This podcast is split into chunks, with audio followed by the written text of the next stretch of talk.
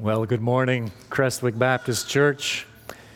It is good to be back with you, and I encourage you to turn with me again to Paul's epistle to the Galatians.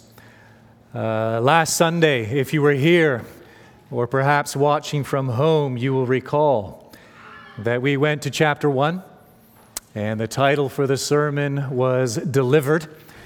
And we consider together verses 3 through 5 grace to you and peace from God our Father and the Lord Jesus Christ, who gave himself for our sins to deliver us from this present evil age, according to the will of God the, the, and Father, to whom be the glory forever and ever.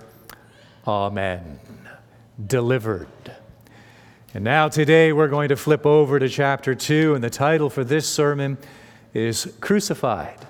And our text is verse 20 I have been crucified with Christ. It is no longer I who live, but Christ who lives in me.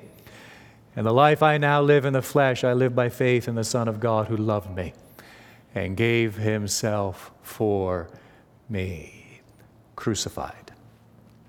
Uh, my wife Allison and I, perhaps, perhaps I've shared this before, I can't recall.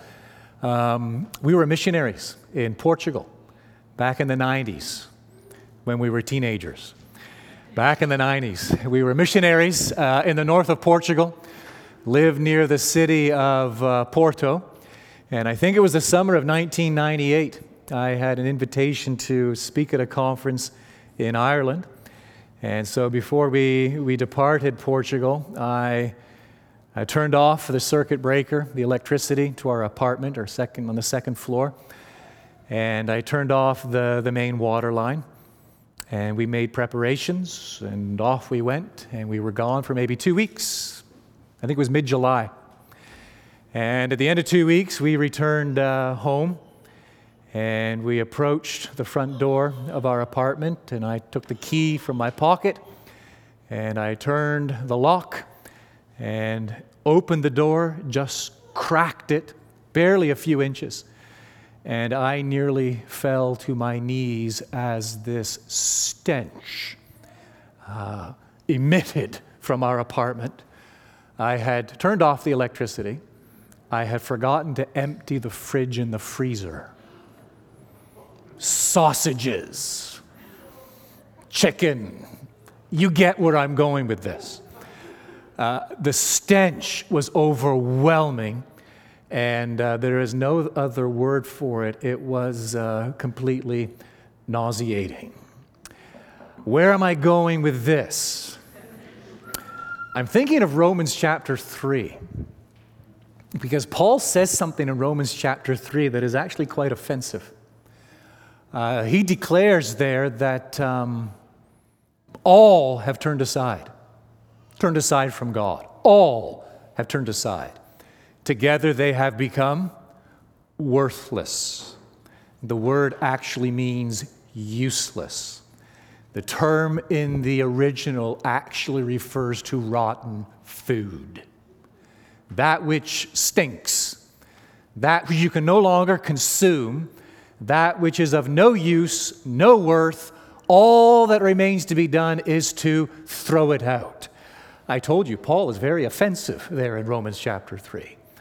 All have turned aside. Together we have become worthless. He tells us right there in that same text there is none who does good. No, not one. He, he adds injury by declaring there is none righteous. No, not one. And so, there in the third chapter of Romans, he, he, paints, he paints a very dark portrait of the human predicament. And he doesn't pull any punches, he doesn't offer any niceties. He makes it very clear that we do not need Christian pop psychology. We most certainly do not need uh, some sort of self help recipe. We do not stand in need of chicken soup for the soul. We stand in need of a Savior because our condition before God is absolutely deplorable. It begs the question, it's a question that is it's asked on numerous occasions in Scripture, and it is this How can I be righteous in the presence of God? How can I, someone who is a sinner, how can I, someone who has never done, as far as God is concerned, in God's estimation of me, someone who has never done anything good in my life,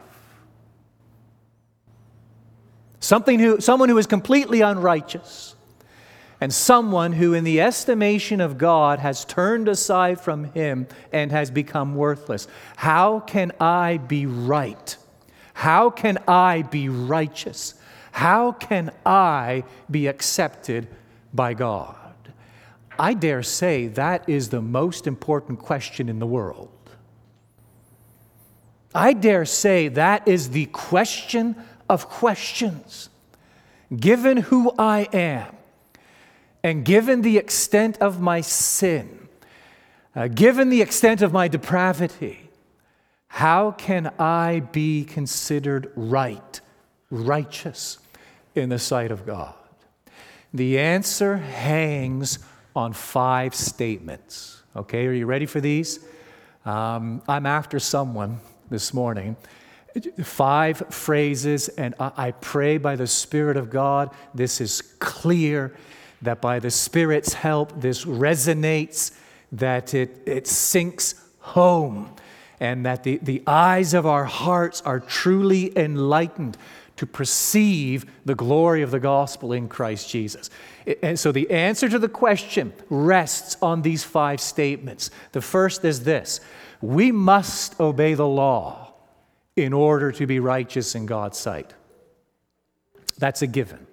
We must obey